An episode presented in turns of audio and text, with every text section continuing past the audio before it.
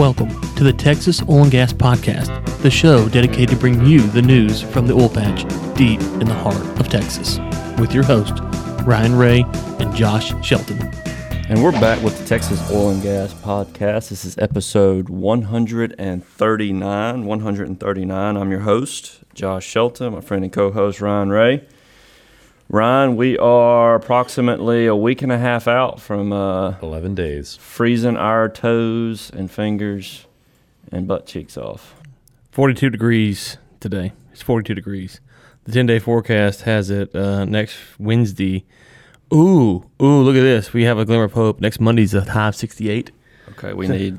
So maybe Oh, uh, we're gonna be fine. maybe it'll. Uh, you it'll guys are gonna be fine. Uh, maybe it'll warm on up for us next week. That'd be nice. A little global warming, climate change. Maybe the Center for Diversity of Genders or whatever it was will go out there and uh, get, get, get something you know a little warmer. Um, Josh, it's nice that I'm still in the co-host seat. It's permanent friend zone.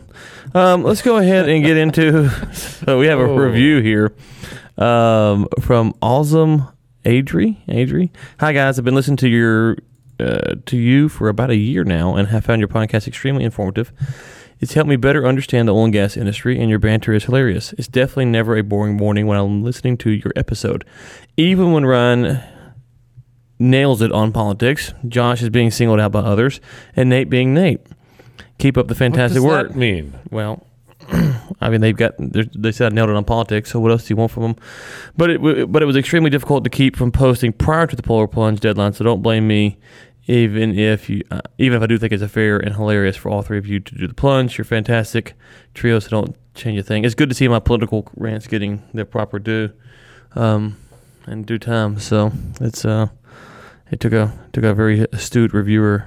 And the fact that you guys aren't going to correct me is going to let me keep on rambling. Oh, so you I'm mean gonna- you mean the part where he says even when Ryan loses it over politics?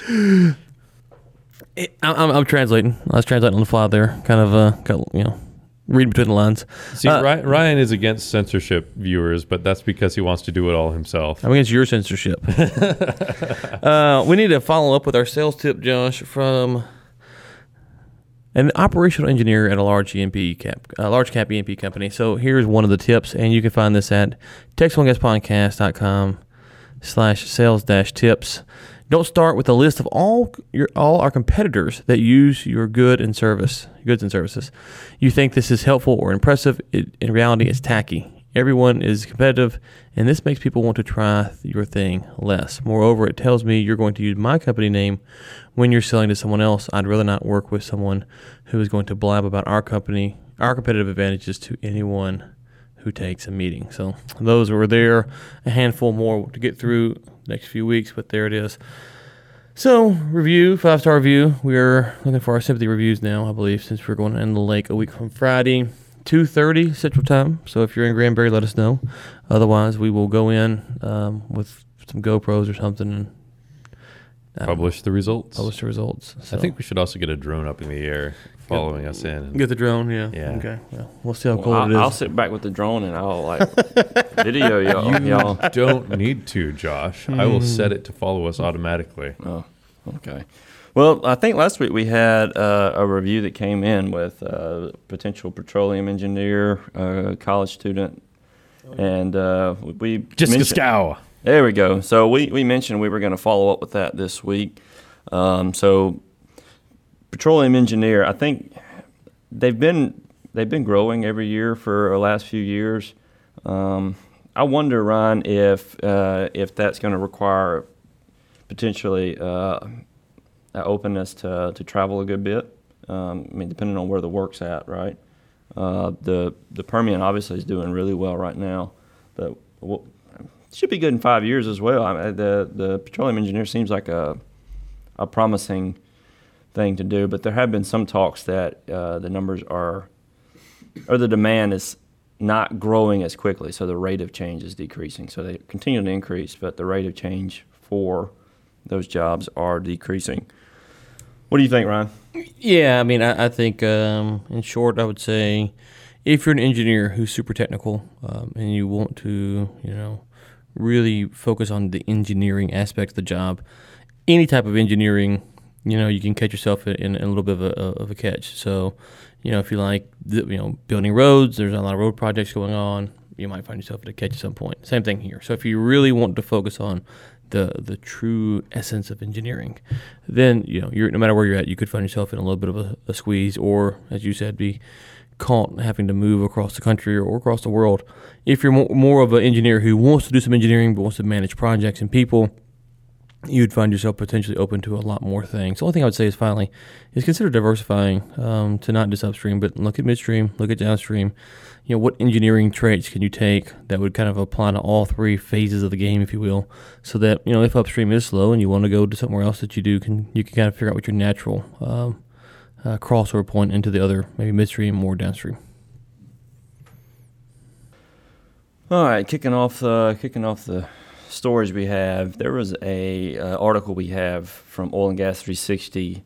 Equinor faces additional lawsuits over Eagle Ford shale royalty fraud. So this is one of the things that's been given um, putting a bad taste in some of the investors' uh, mouth. Is uh, this company has some investors that were over here in the states? Um, I believe several of them were in Harris County and the company, the production company, was underreporting um, profits so that the shareholders were not getting um, the money that they should have been.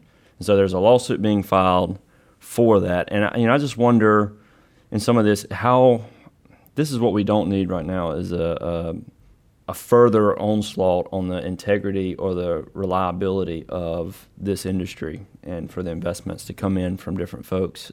So uh, I, I, don't know I don't know how widespread something like this is, but it certainly represents a a, a waning trust in or confidence in investments on this on this specific side of the industry.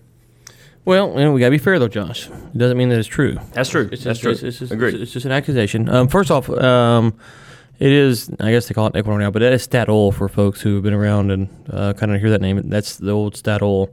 You know, yeah, I, I look at this and I'm like, okay, this would be one of those things where, um, depending on what all they're doing here, because it says that the, this is a quote from the lawyer representing landowners. These tra- this is a quote. These transactions combined with runaway cost deductions cost runaway, uh, royalty owners to be left holding the short stick by a company they trusted would pay them what they were rightfully owed. Now, depending on what's going on when he talks about the cost deductions there, um, they could be doing some some some tricky accounting things that aren't necessarily illegal, um, and would result in lower payments, or they could be cooking the books and you know actually um, you know screwing the landowners, or it could just be that there's not a lot of money to be made. You know, there's there's a lot there's a lot here, but you're right. It, uh, to your point is that we hope that it's a deal where that there's just no money to be made because as bad as that is for the royalty owners that's better for the image because of the industry because you go okay well they were mad because there was no money but there was just no money so that's that but well you know sometimes royalty owners and lawyers don't understand some of the things that um, you know just um, crude quality that that could have affected the amount of money they were making and it could have appeared you know I, I don't want to go into it but there's it could have been legitimate some legitimate uh, cost deductions for sure uh, but it, will be uh, it'll be interesting to see how it plays out and how the how the case goes. Yeah, and I would say for um, I'm, I'm curious something like this for some of our lawyer friends that do listen to the show. Is this something that you would see to be settled out of court, or would the the company want to go through court? Because my understanding on civil matters is when you get into what's it, the the deposition phase, I believe it is, um, the latitude to go and to research and to dig up uh, the information on on the on, on, the parties is pretty pretty wide swath, and so I wonder on something like that if Statoil or whatever they're Equinor or whatever they call them now, if they would want to avoid being deposed to to you know keep their business interests protected or not. So if you have a lawyer friend who listens or you know maybe Rob something like that, I'd be curious their comments on on that because um, a couple things I think you're right. The accounting is going to be important. Of course, this is a publicly traded company, so uh, a lot of their accounting uh, metrics are going to be out there where you can go look at their quarterly and annual reports. But the other thing would be is going through the deposition process. Um, I wonder how much exposure they would want to that. The uh, next article we have is by Joseph Triepke. Um, founder and principal reservoir or research analyst um, at AlphaSense. Now, this article is about the recycling of produced water. Uh, so for quite some time, we've been using saltwater disposal wells, and uh, the gist of the article is that this is going to be uh, overwhelmed uh, with all of the production. And I know we've we've talked a lot about water in the past, and it's just going to be. I think it's going to be the thing that needs to be addressed over the next couple of years. I know there's been some issues with saltwater disposal wells. I know there's a, a story we covered briefly about uh, uh, in Oklahoma where the uh, SWDs were there, there was a leak somewhere and it was just a tremendous amount of water. So uh, SWDs, I don't think are going to. I mean, they're still doing well, but at some point we're going to have to figure out how to recycle this water and reuse it. Um, and the gist of this article is that's going to be a promising endeavor, I believe, if we can get it figured out in, in the Permian this year. Yeah, and for perspective, Joseph came on the Texas Gas podcast a while back. I believe. Look it up here. It was 100 episode 107. So June 4th of last year, he came on. So if you want to curious his thoughts there, Nate can link to that show note. You know, the, the, water deal is interesting because as you sit back and you look at it, you go, "Is a problem," and and I, I'm wondering. We had uh, lunch with some I guess, guys last week. Uh, I guess it was talking about the water issue, and you, you sit around and you hear there's a lot of interesting things, a lot, a lot of um, ideas and solutions. But water is not typically the sexy business to be in, and so I wonder. While there's a lot of uh, things that need to happen, and it is kind of the buzzword now, I wonder at what point do you kind of overcome that curve and then it's like okay well you know what we, we, we, took care of these few things and now we've we've figured this out. You, you start running through some of the potential problems um, that the industry faces and how it handles the water issues. There's a lot of money being poured into it and God, you would you would think that we could figure out water of all things. Like that was like we got flaring, we got oil spills, we got you know parent-child well fracks, we got all these things. It seems like water should be the one that we could go. You know what? We we've got that one taken care of. Yeah, it would be something cool for the industry though if uh, if oil and gas and energy would be the you know the impetus for figuring out how to you know master the the saltwater issue and create fresh water. So that would be that would be very cool. Yeah, and this goes back to I guess it was at that meeting we're talking about. You know, part of the issue with some of the stuff is our infrastructure for electricity, power, roads, all that stuff was built. You know, before me and you and Nate were born. You know, on some level, about the time if you combine our uh, like mine and your ages, you know, that's kind of when a lot of this stuff was being put in place. So that's how old it was. That's how old those ideas are, and and those ideas were good, and they they did a lot of good for us. But as we move today, we're facing some of the problems we have today are we're trying to solve a problem based upon the type of infrastructure we have. Whereas if we had very little infrastructure, we'd probably be able to tackle these issues differently because we'd go, oh, okay, well, you know, we have all this water. What do we want to do with it? We'd say, you know, we, we would look at it from a, a perspective of, well, we got to build out a lot of things. We got we're a developing nation. You know, we might handle it differently. Not saying that would be the right way or the wrong way, um, but we are looking through it through a lens that's trying to, you know, put the, the proverbial was it square peg in the round hole almost because we're trying to solve a problem based upon the way things are, and the way things are is good, and they've brought us a lot of prosperity and they've done a lot of good things. But sometimes stuff like this, it's and, and water would be a good example here. Water is not sexy enough to revamp how we do things, so we're trying to fi- figure the water issue through the current infrastructure setup. Um, Whereas if you look at oil and gas, oil and gas is sexy enough to kind of revamp things. You know, cities are built for oil and gas. Hotels are built. You know, mass millions and billions and billions of dollars that goes into stuff when oil and gas comes to town. Water is just a, while it's a very viable industry right now, it just doesn't have that same pull. So it feels like we're, we're trying to do the you know square, square peg round hole or whatever you say that saying.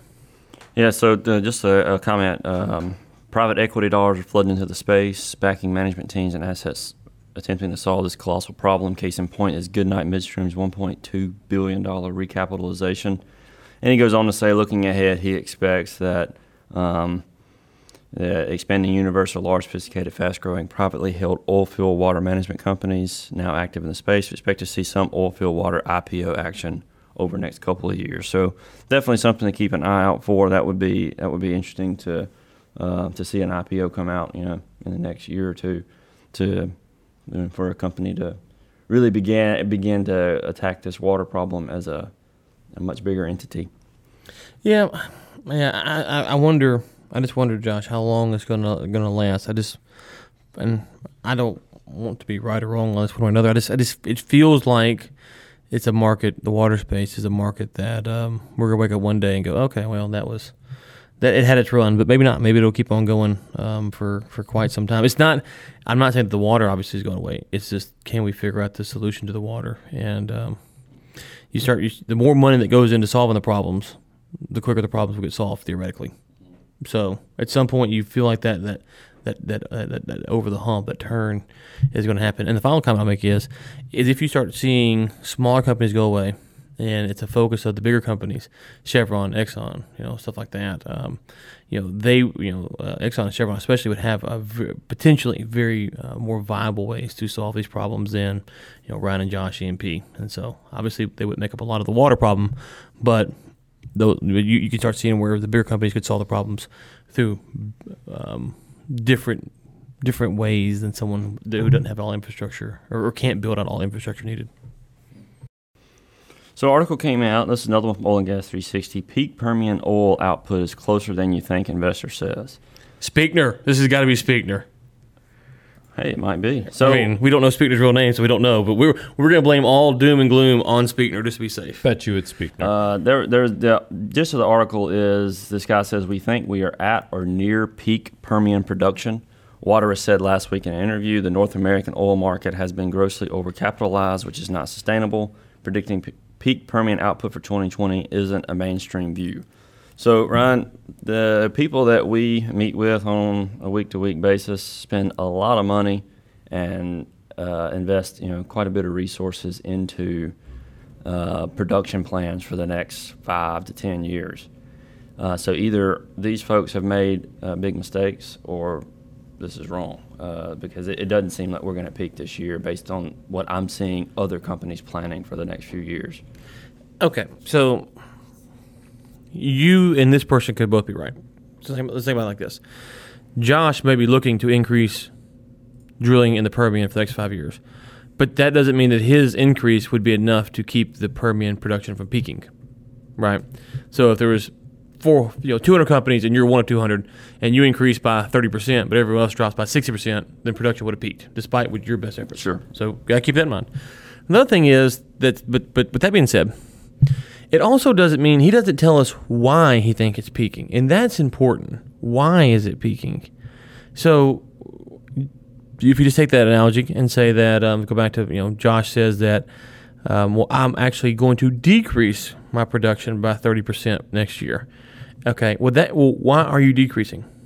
That those are the we talk about the ducks, we talk about all this stuff. The the the motivation behind things, what's going on. Those are the things that people just don't, and they don't say them because they don't know them. And if when you start saying that, you go, well, "I don't know," and then people realize you don't know a lot. Like right now, I have no idea, and so you go, "Well, Ryan's an idiot." Well, I, if you you know, I could have told you that I'm going to be in a speedo here in a week and a half, allegedly. Um, but you know, but, but you see my point. It's like, okay, well, listen, Mr. Waterous, maybe you're right, maybe you're not right, but why do you think it's going to slow down? Is it going to slow down because we're we've drilled all the oil? Well, no. If you think that, then you're not you aren't very smart because we know that's not true. Is it going to slow down because we've drilled the most accessible oil and the rest of the oil there is hard to get to and it's not cost effective? Okay, well, maybe. Is it going to be because prices are low?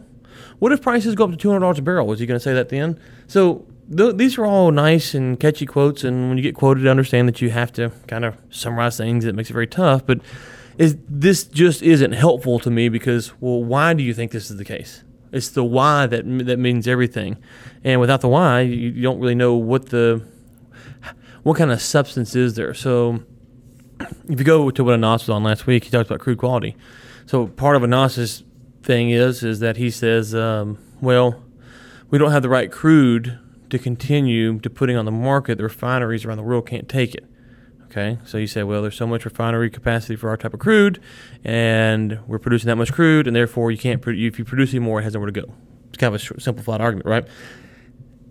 He and I, I'm not saying Anas said this. I'm just working that kind of out. So he could say, well, production is going to decline or, or level off because there's nowhere else to send it. Now that doesn't mean he's right or wrong, but that's that would be a why, right? You're, producing this type of grade. There's only so much refining capacity. There's only so much storage capacity. Therefore, you cannot. If you produce any more, you would have nowhere else to put it. You go, okay, well, but I don't. Maybe I agree, maybe I don't agree, but that would make sense. But just to say it's going to plateau off for no real reason that doesn't do anything, and I would, I would say, well, okay, well, what if, uh, what if the you know the Middle East breaks out in a massive world war and uh, prices go two hundred dollars a barrel? Would, would you see the peak then? Because, and what Anas is saying, you would see a production increase, but it would still be constrained because of the refining capacity, right? Because he's saying that there's, he essentially he's saying, and again, this is not a Anas argument. I'm kind of working through it, but essentially, there's only so much you can refine. So no matter how much the price goes up, at some point there's a problem because you cannot refine more until the refineries are changed. So do you, do you see the kind of the, the difference between the two and and why it's for me? I, I mean, these are it's it's interesting, but it's like it's I don't understand. I don't understand what to do with this information. What what do I do now? I, I've read your point. Now what? Yeah, so I, I I see what you're saying, and I, I agree. I think uh, the the he's not given that, that full of a view. I think the, the, the his only I guess thing that he shows as a cause uh, of it being broken is that there was an over investment into the industry without holding those companies accountable. So now they're being forced to live within cash flow, like we've all heard, and and that's why he says the M and A market is gone, it's not coming back, and that they're going to have to learn how to how to operate in this free cash flow model, and that that's going to cause a permanent slowdown, so that the company's never going to get there, just because there's not going to be enough money coming in in order to create that free cash flow. But I, well, this is right. So this is this is Beer Seventh article. He says the capital gains model is broken. The M and A market is gone, not coming back, like you said. This is the next paragraph. This is not him. This is from the author. The, the kind of in, industry rationalized water uh, rationalization Waterous describes may work to his advantage. His Calgary-based private equity fund, which he founded in 2017, controls two Canadian oil producers. One of them, um, Kona Resources, agreed to buy Pengrowth Energy in November of 20. Let's keep on going here. Da, da, da, um, as the company buckled under huge debt load. Waterous Energy is looking for more assets in Canada and the U.S. So that's another thing is motivation. I'm not listen. I don't know. Maybe this guy really believes it. Maybe he doesn't. I have no idea. Me and Josh have biases and motivations, so that all those things had to be considered. So could be right, could be wrong. I don't know, but um, it you know it, it it seems to me that it's he doesn't give you enough information, and um, it would it would benefit him to pick up a know, a company laid on the trash heap for Bear, and I wouldn't blame him. I wouldn't blame him at all. So yeah, it would be uh, like what's his name, um, the the guy that trashed the company, the stocks drop, and then buys it. Uh, he didn't actually do it. We just accused him of it. Uh, what was his name? Icahn. Yeah, yeah.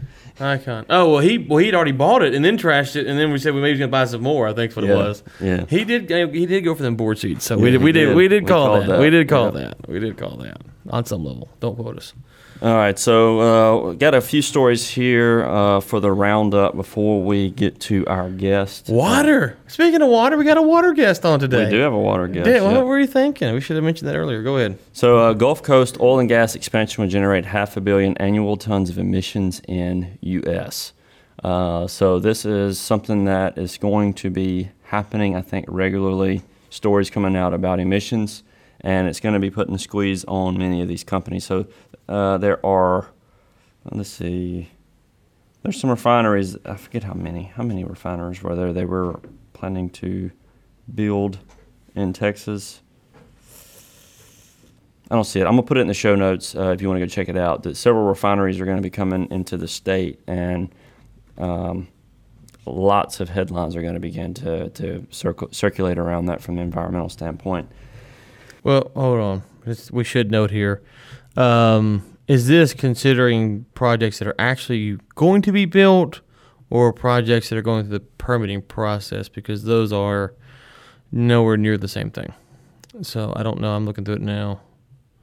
Um, earlier this month, researchers from the Environmental Integrity Project compiled a, completed a similar assessment estimating that emissions from 157 planned oil and gas plants in the, in, in the world result 227 million additional tons of greenhouse gases. Um, I had to read this a little bit closer, but if it's if it's if it's projected projects, you'd have to see where they're projected at. So, you know, because a lot of those projects don't go through.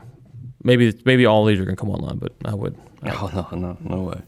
Yeah, I think it's on along the coast of Texas, Louisiana. So, um, one one of the things is as as we're doing this, we need these refineries. Like there's a there's a need to increase refineries uh, so that we can actually begin to process uh, the the oil, the oil uh, locally. Um, so we need this. So this is actually a good a good thing to do. But the headlines are always going to be um, on the you know the climate the climate guys. So. Uh, next one for the roundup California sues Trump administration over drilling plan. Again, along the same lines. This uh, article came from Hart Energy. California on January 17th sued Trump administration over its plan to open up more than a million acres of public lands in the Golden State oil and gas drilling. Uh, and this is going to be a, uh, the, the BLM. Um, they basically approved it, and now there's uh, lawsuits coming out uh, from the state. And so we'll I'm interested to see how that goes. I don't know how successful you can be trying to sue the BLM, but um, the, Private property owners, I don't think, are very successful, but maybe the maybe maybe California's are. maybe Californians are. I don't know, and I don't know to be fact. I've just heard some cases, and it seems like the BLM has gotten the benefit of the doubt sometimes. Good friend Sergio, uh, drilling down, Parsley Energy doubles down on Permian Basin. Um, so Parsley recently acquired Jagged Peak Energy, which is a Denver-based company, for 2.3 billion. Uh, they have filed 12 drilling permits with the Railroad Commission, so they are getting the year started off started off right. Eight horizontal wells, so um, company to keep an eye on. He does have a he does have a Barnett update. Before we get to our guest, we should bring this up. Houston-based Brazos River Exploration is looking for crude oil in the natural gas-rich Barnett Shale. The company plans to drill a horizontal well on its Buffalo Bayou lease in Stephens County. The well targets the Swenson field of the Caddo Formation down a total depth of. He wouldn't even give us 4,000 feet, 3,999 feet. Why can't you just say basically 4,000 feet, Sergio? Why you got to cut us a foot off? He's always sticking it to us. No matter what happens, we got folks up here trying to make a buck, and Sergio is just no matter what we do, no matter what we do. So, um, you Houston know, privilege, man. yeah, yeah. Oh, how dare you? How dare you, Sergio? I just, I don't understand what the Barnett ever did to him. It's probably because the weather's better than it is in Houston. Yeah. Probably insulted his mother That's once. definitely definitely the It's, case. It's, All right, last article. Uh, U.S. grants Chevron another three months for Venezuela operations. Uh, so, read through the article. Nothing too big here, but I like to keep an eye on Venezuela because they have so much oil reserves, and just curious how that is going to play out over the next, say, five years. Uh, Venezuela hasn't really been um, what it could be for the last year and a half, two years. So um, I, I looked at this, and there were several companies. I think four companies that have been approved to stay in Venezuela. Uh, Mike Pompeo has been uh, kind of working for this. how nice of the feds to allow someone to make a dollar. How nice of them. That was really, really good, good guys there. You got to admire the uh, the government letting you go work. Appreciate that, fellas. Yeah. So anyway, something to keep an eye on. This could have impacts on oil prices and uh, just the Texas Texas state of things in general. So we'll put that in the show notes. Today we have a friend coming on, Jesse Nation. He's an associate attorney for Branscombe Law. Jesse, uh, I've been looking forward to get into some of these uh, these water issues with you today, man. Glad to have you on the show. Well, thank you. Thank me. Thank you for having me. I really like listening to the podcast.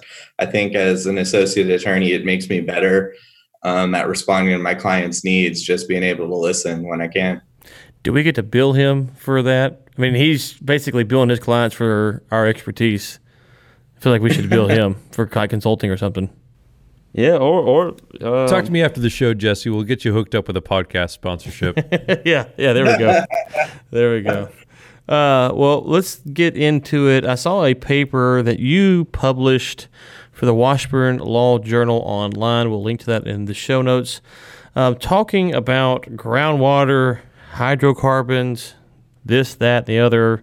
You got a lot of numbers and letters and digits and things that are probably important to legal stuff, but for someone like me, I have no idea what it means. So, break down what this paper is, what the topic at hand and why um, you decided to pin it, write it, publish it, get it out there for everyone to read. So, I was offering a legal framework for Texas judges to use when they're incorporating oil and gas law into Texas groundwater law. And that's a lot, like, that's all legalese, right? I just want to break that down. And the best way to break that down is to understand the context that I was writing about. Let's start with the numbers 60% of the water that's used in Texas is groundwater. 80% of that 60 is used for ag and 15% of that groundwater is used for municipalities. And right now, we're seeing a trend in Texas where oil and gas doctrines are being incorporated into Texas groundwater. And what that means is is like when we talk about relationships amongst various parties that own oil and gas rights, those same relationships are becoming apparent in groundwater law. So people who own groundwater rights, the way that they essentially relate to each other legally is the exact same way under oil and gas law people relate to each other. Okay. And the reason Let, hey, let me let me let me real quick before you go any further. Let's go ahead and break down exactly what the legal definition of groundwater is because we talked about it. We talk about water a lot on the show, but we don't use the term groundwater. So for folks who are going, okay, is this will this include produced water? Is this water in the water table? Uh, is this rain when it goes soaks to your property? Break break that down real quick so that folks have a good framework of what all types of water you're encompassing here. See, that's a really good question. And I don't want to do the lawyer dodgy Oh boy, answer. here we go. Here we go. Here we go. See, see, so groundwater essentially is if it's under like this is the best way of explaining it. If it's underneath the ground, it's probably groundwater, and if it's sitting on the surface, it's surface water. There is an exception to that based off the way the law is written, where if it's where if it's like a river that's underground, then it's really surface water. But to my extent, Uh, that doesn't exist in Texas. So feel pretty good if it's underground, it's groundwater. If it's you can see it on the surface, it's surface water, and that distinction matters because if it's surface water, the state owns it, and a completely different regulatory framework applies. Okay. I really think we should probably talk, or I think groundwater is what you know is mostly what I wrote about because it's owned by private landowners. Have to get a permit from the state because it's not owned by the state, and this is why we see people with their water. Like if you see, I guess. I guess the best test is, is if you see a water well, we're, we're dealing with groundwater. Okay, so then the second thing to that would be is um, when you go buy, let's say you have a thousand acre ranch, you go buy a ranch. Typically, the mineral rights for that property were sold off back in 1927 to someone else, and you're never getting those back. But when you buy the surface, the to for your cattle, whatnot, you should then get the groundwater rights as well at the transfer of title. Is that correct? See, that's a really interesting question because I think historically, like let's say this this conveyance happened in the 80s or 70s, it didn't say anything about water. We assume that you get the grantor intends to grant the biggest possible estate possible. So if the deed doesn't say anything about water, the water goes. But what we know in Texas is you can have a deed just like an just like a deed with oil and gas where you reserve the groundwater rights out right? So if your deed doesn't reserve the groundwater rights out, you have the groundwater rights. Um, but one thing that is interesting about this is so, you know, we as lawyers all got together. I mean, it was before I was practicing, but we were like, wow, you know, you can reserve your groundwater rights. Let's start having all these deeds where we reserve like a 16th or a 32nd Mhm. but the problem is, is practically title insurance companies, when they see deeds like that, they're like, whoa, you know, we don't want to get behind that. Right. So we're seeing a lagging behind the law, actually. I feel like the law is ahead of where we're actually seeing business and real estate transactions here. Watch someone in the comments say I'm really wrong about this. Well, let, let me let, let me rephrase it. Historically speaking, I guess what I was saying is is that when you bought surface, you got water. You the minerals for oil and gas or whatever was was you know rarely passed on because of how those happen. But historically speaking, if you bought surface, you were you you assumed that you had the access to drill a well on your property and have the water rights. Well, here, can I take a step back on that? So it's the same assumptions, like the exact same assumptions. If you're a grantor, right, you have land. Let's say I own all of an estate. I own all of it, 100% from heaven to hell. I grant my rights to Ryan. And I don't say anything about oil, gas, or water. You own everything. But Everything that you I- owned. yeah, everything that I own goes to you. Exactly. Um, but in that deed, I can carve out certain things. That's right. And give Right. I can carve out the oil, I can carve out the gas, I can carve out the water. And some people are even saying I can carve out the solar, I can carve out the wind now. Right. That's a little bit more in Yeah. law. And, and, and what I'm getting at, just to kind of uh, to slice it down, is say is when you wrote that deed historically, you would write it, you'd transfer everything to me. But in Texas, the odds are is you just didn't have the rights to the minerals to sell me because those were probably traded off or sold off a long time ago. Yeah. So so you were conveying everything. It didn't include the minerals because you just didn't have rights to those, and so I would have gotten the water because you wouldn't have distinguished that. And so the water was, as as we think about it, is a traditional part of a transaction. Except for now, with the all of what's going on, people are looking at it differently. Would that be a good quick thirty second summation? Yeah, Okay. yes. And I apologize about talking over you, but No, no, no, you're you fine. are right. Okay. what what, um, what my professor always said is when you talk about property rights, you should think of them as a bundle of sticks. Mhm. One stick is oil and gas, and people back in the 1920s knew, wow, that stick's worth a lot of money. Right. Let's take it back, That's right? and just right. like you're saying, is now people are like, wow, this groundwater stuff's really important. I live in the Permian Basin. This stuff costs a ton of money right. right? Um, so now people are being more attuned to reserving the groundwater rights. But once again, like I said, there's the title insurance problem. Right. And your thesis says, we quote from the paper here, the summary Texas hydrocarbon law and groundwater law are similar, but should not be the same. Uh, and then you, you obviously have a little bit more there, but that, that's the thesis uh, that you're that you're working off of. And uh, give us kind of the short reason for why you think you've kind of explained some of the difficulties we're seeing, but as a lawyer, why are you arguing that they should not be treated the same? So it has to do with the idea that an oil and gas law. So let's start with oil and gas law because it's it's basically the foundation of what groundwater could be. Mhm. So in oil and gas law, the rule of capture applies. You, as someone who owns oil and gas rights, are entitled to take a take as much gas and oil out of the ground as you can reduce to your possession, subject to some common law restrictions Mhm. because the idea there is you don't own the oil and gas underneath your property until you reduce it to possession. I'm saying that that same rule should not be applied unchecked, unaltered into Texas groundwater law. That being said, if you start playing with these common law rules too much, if I start trying to limit how much water you can take out of the ground, then we're going to run into a takings issue. And that's something that, you know, because at the end of the day, groundwater rights, you know, no matter what people want to say, they are rights. There are property rights. There's something that are, it's something that um, you own, right? This can't be stripped. This can't be stripped from you without just compensation. And any regulation that exists has to inhere in the common law.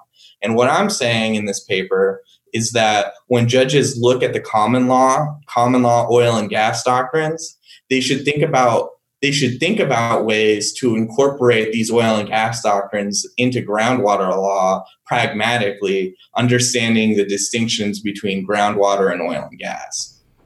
So one of the things you said in the paper that I found interesting is that you said that, um, and this could kind of push back on you here if nothing else. You said that, that essentially, I can't find the quote right here, but it, you you made it made the point that um, oil and gas, if you have oil and gas minerals, you kind of think of that as a commodity commodity that's got to be brought to the surface and traded. People don't think of water as that way, but that's that's not exactly entirely true. People could think of water. You could have someone who lives in oh um, you know uh, you. Uh, uh, France, who owns a thousand acre Permian Basin ranch, and goes, you know, I don't care anything about the water; it's a commodity to me. So I know she put that in there, and I found it as an interesting point because that's um, some people do think of it as a commodity. No, you- you're exactly right about that. Like some people, when they see their water rights, they think, wow, you know, this is just a way for me to double dip my oil and gas lessors. You know, not only am I going to get money on my oil and gas they're pumping out of the ground, I'm going to get a money for every gallon of gas they pump out of my ground that they then turn around and frack into my wells to get money. You are exactly right about that. But the thing is, is I think the term that you see when people talk about groundwater laws, they say groundwater isn't just another resource. It's not just another commodity. There are other there are other things that make groundwater extremely valuable besides it just being a commodity, i.e., the fact that it's used for drinking, that it's used for recreation, that it's used for agriculture, and it's used to sustain certain ways of life in the area. New Mexico has actually dealt with these problems. And what they've seen is when you have a lot of absentee landowners who'll just sell their water rights, you're seeing communities change. And what's happening is is when water is not being used in the local community there is definitely a correlation to loss of revenue and loss of jobs and loss of taxes whether or not you care about loss of taxes, I don't know how that plays. I don't care about loss of taxes, so so I don't have an opinion on this. I'm just more just kind of asking you uh, yeah. questions, just to kind of hear your explanation. So I, I would say to that is that oil and gas obviously goes to you know if you go to if you if you took the water analogy. Um, obviously, water has more importance because you water is necessary to live, where oil and gas is not.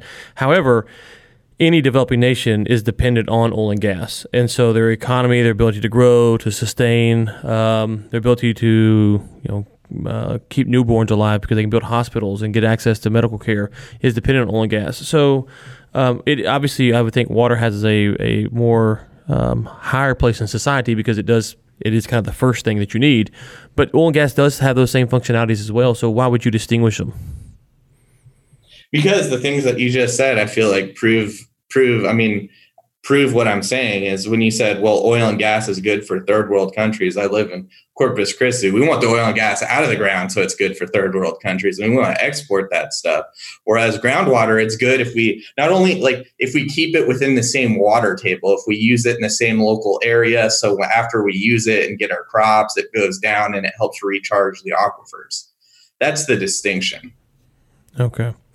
So, what do you think? Um, let me let me ask you this way, and I know that you're talking about kind of legal stuff, but let me just kind of make a, a, silly question here. Do you think we should look at the groundwater law in the Permian and kind of say if we had a, a very defined, just for lack of a, I know we don't, but we had a, a Permian boundary. This is the Texas Permian boundary, and we knew this was the hard lines. Should we handle water law in those counties differently uh, than you should where there is no you know, oil and gas production going on?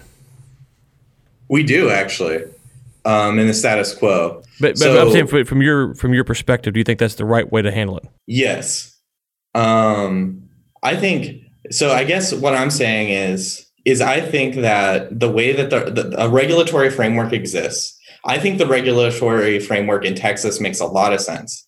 If you were going to talk to your average, like your average water attorney in Colorado, Kansas, California, they would say that what we do here in Texas with groundwater law is like the silliest thing they've ever heard of. I know that because I went to a Kansas law school and was taught by a guy out of Colorado, right? they think what we do down here is just absolutely backwards. I wrote this comment not necessarily answering to those people, but what I'm saying is not only is Texas groundwater law like, you know, it's kind of at a challenging point right now, but it can actually turn to oil and gas law for solutions, right? Because in like when we talk about oil and gas, you can't just go and pump every single piece of oil or gas out of the bottom of your property. You know, there's allowables set by the Railroad Commission, right? I'm saying that you need to find what those allowables need to be in your local groundwater conservation districts because for groundwater law, you have these things called local you have these things that are local government agencies that work just like the railroad commission right and we need to do the same thing here in texas with allowing that groundwater to come out of the ground. That being said, if those local groundwater conservation districts go too far, right, there will be lawsuits. And this is why I wrote this comment because we can't let people have as much water out of the ground as they possibly can. And switching our law to go do things the way people in Colorado or Kansas doing it is just not an option we need to figure out how to exist in our regulatory framework because I think we can all agree Texas Supreme Court has told us that oil and gas is the muscle of the state of Texas and groundwater is the blood, the lifeblood of this state. And we need to put these things together to figure out how to make it work for us, to figure out how to make it work for business. And the best way to do that is when judges are confronted with these issues, they need to pragmatically think about the difference between groundwater law and oil and gas. I mean, they need to think about the differences between oil and gas as a resource and water as a resource and use that thinking to decide when they have lawsuits in front of them what differences, if any, should exist between groundwater law and oil and gas law. That's interesting. Um, I guess the, the final thing is, is you make a mention in your paper about um, there's a few cases that have been we have to get to the cases particularly, but there's a handful of cases about ground, groundwater law in the state of Texas. You just mentioned suits coming up. Um, just from a legal perspective, not necessarily pertaining to uh, groundwater issues, kind of walk our, our listeners through what would happen here if we started to see these lawsuits come up how many cases before you kind of determine would it have to go to the Texas Supreme Court? Could it go all the way to the federal Supreme Court? Uh, you know, that's like there's a lot of legal framework to operate off of here. So because there's not a lot, do you need a lot of cases to actually figure out what's going to happen, or could one case just kind of be the one that sets the precedent um, in the next couple years? It's definitely going to be it's definitely going to be a case by case approach, as we've seen, like as we've seen in the status quo and it's going to be when we're talking about when we're talking about what the law looks like with groundwater it's going to be the Texas Supreme Court because that's all state law when we're talking about the takings issue that's probably going to be a Texas Supreme Court case making the final call, but the federal Supreme Court will have review of it because the Constitution, the federal Constitution gives you protections. If anything, they set a floor, and then the state can have a ceiling on top of that right? And I, I, I, honestly feel like any takings issue will be resolved by the Supreme Court. There's a real famous case that every lawyer likes to point to the Day Texas Supreme Court case. Every well, every lawyer out of state likes to point to this case and say we in Texas do everything silly because we have we do uh, we have our underground groundwater law look like oil and gas law. Look at this day case; they have things backwards in Texas. And I guess what I would submit to them is let's think about the difference between New Mexico and Texas from a practical perspective. And the reason I bring up New Mexico is that Permian Basin relationship right? You know, the reservoirs, they don't, contrary to what expert witnesses would have you believe in cases, oil and gas reservoirs, they don't care about tracts, they don't care about states, you know, they, you know, God created this, you know, it doesn't care about, um, doesn't care about metes and bounds descriptions.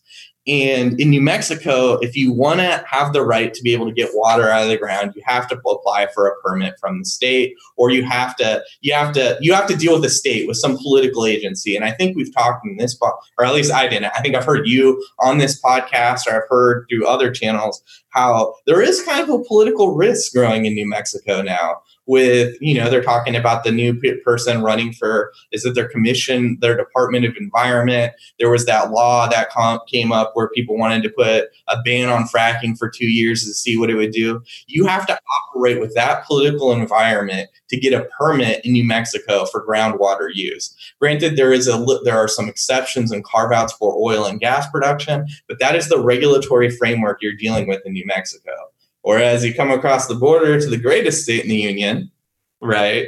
Guess what? You want the groundwater right, you're dealing with a local agency, right? Who honestly, there's huge carve outs for oil and gas producers. And you're dealing mostly with your private landowner who just happens to own water rights. And this landowner, what I've came to see sometimes is the person that actually owns a parcel of the mineral interest. So not only is this landowner getting money right, off the oil and gas royalty, they're getting backdoor money off using the water on the land. So it's a win win solution without having to incur the political risk that you'd have to do to get a permit in other states like New Mexico or Kansas or Colorado. Okay, let me ask you this. We are up against the clock. So, entertainment purposes only. This is not legal advice. He's not really even a lawyer. He's just an actor. Um, so um, let's take three categories here, and just you know, just for entertainment purposes only. If you're an operator, if you're someone in the water business, so you're a vendor like Josh and I are, but you're in the water business and you're a landowner, give us just two to three things to look for, two to three things to do, two to three things to kind of maybe protect ourselves, or you know, uh, however you want to phrase that. Just, just again, entertainment purposes only, not legal advice.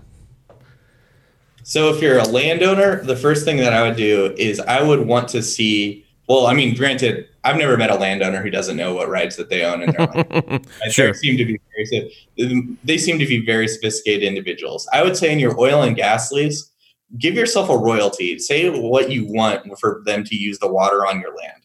If you're um, if you're an operator and you're worried about who owns what, i.e., the produced water statute that just came into effect in 2019, I would say you really have to monitor the courts. You really have to see who owns what. You're going to have to run title. You're going to have to run title work to verify that you can use the water that you're using. So you're going to have to monitor the court uh, to see what the courts are doing. And if you're a lawyer, I would say right now, I think times are probably getting ready to be good because unfortunately, there's a lot of ambiguity around groundwater and what it means because of, we're not sure how exactly it's going to be like oil and gas law. And, you know, there's also environmental concerns going on that I think are going to really employ people for a long time. You know, as he said, unfortunately, there's a lot of legal problems coming up. Unfortunately, the lawyer, unfortunately, the people who create the problems are sad there's a lot of legal problems. I guess uh, the thing that I'd like to say about unfortunately is one thing that I've seen is yeah, you know, lawyers do benefit from a lot of these disputes, but you know, you need to ask yourself who benefits from having to pay all these massive legal bills because at the, the lawyers. end of the day, that's who. Well, yeah, the lawyers do. At the end of the day, but at the end of the day, you know, if you have a business, you have an E&P company, you're doing really good revenue, but then all of a sudden you have a legal bill for a ton of money for something that you didn't see coming because the Texas Supreme Court wasn't clear. That's just not fair. That and like that's just not fair that you just get hit with that. One of my professors, like I'm a transactional attorney, I try and keep you out of the courthouse. But one of my professors in law school would always tell me, "Yeah, you know, if you if you don't want to make it clear in the contract or put in the contract, you're going to pay a million dollars for the Supreme Court to give you an answer. Well, final question for you: If um, if you're an EP company right now and you're hearing this, you go, eh, okay, obviously go talk to your own attorneys to kind of get. They, they say, but would it be advisable something for them to consider to start going to where they are drilling and trying to negotiate? Um, um, with the landowners on a case by case basis to get this cleared up before it does go to uh, you know the Supreme Court or wherever it goes.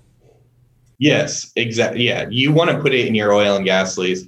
And I'm not sure how much extra of a burden it would be. Oh, I feel like it could be a substantial burden, or it might not be, to have your landmen or your title opinions run title for the water as well.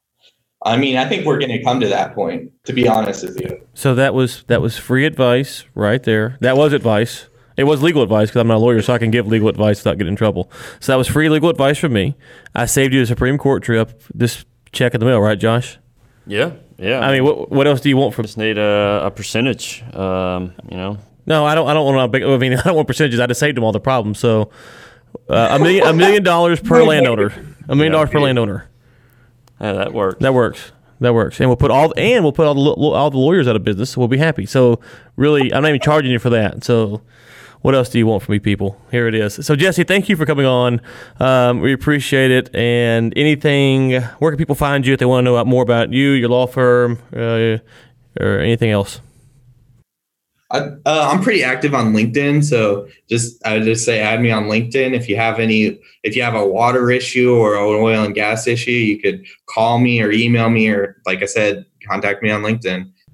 And in the meantime, please do not make this water issue more complicated because that's what you attorneys do. But it was nice to have you on, and we do like attorneys, at least when they come on the podcast. So thank you, sir, for coming on, and we really appreciate it. Thank you.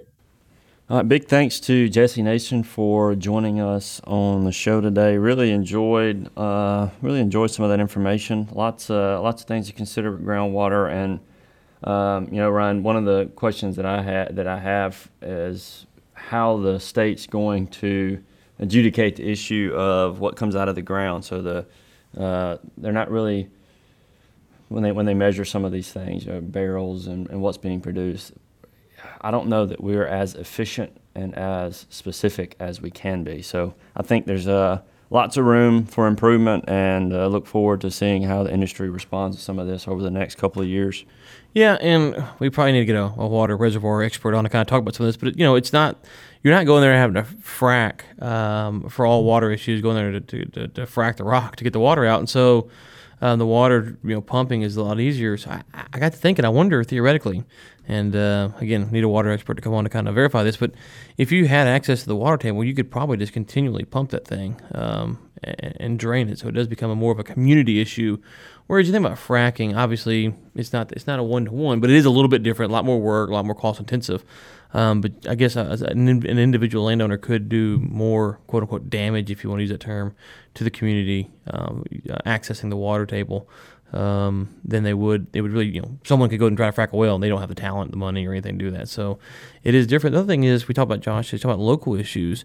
It feels like the Supreme Court eventually will rule on this. I wonder if they will rule in a manner that allows for it to be handled differently, because it sounds easy right now to say, well, this is how it should be handled here or there um, and then you kind of have a policy. But you know, if you're over in Marshall, Texas, versus you know, uh, you know, uh, Big Springs, it's just I'm sure the issues and how you want to resolve them are just fundamentally different. So, if the Supreme Court justices would like advice, I mean, we'd, we'd do that, I guess. I mean, we'll go ahead and get that knocked out for them. Well, they can take a ten percent stake in the in the podcast for you know 10, 15 million, and we'll give them a perpetual. Why you get them? Why you, why you undervalue it like that? You're gonna charge them dudes more. Um, and and yes, E&P operators, please send all those checks to to your boy directly. Josh, we will be getting wet a week from Friday, so if you're gonna come, you need to hit us up. Uh, if not, we will be getting cold, freezing cold without you. Uh, we will be back next week, and until then, keep climbing.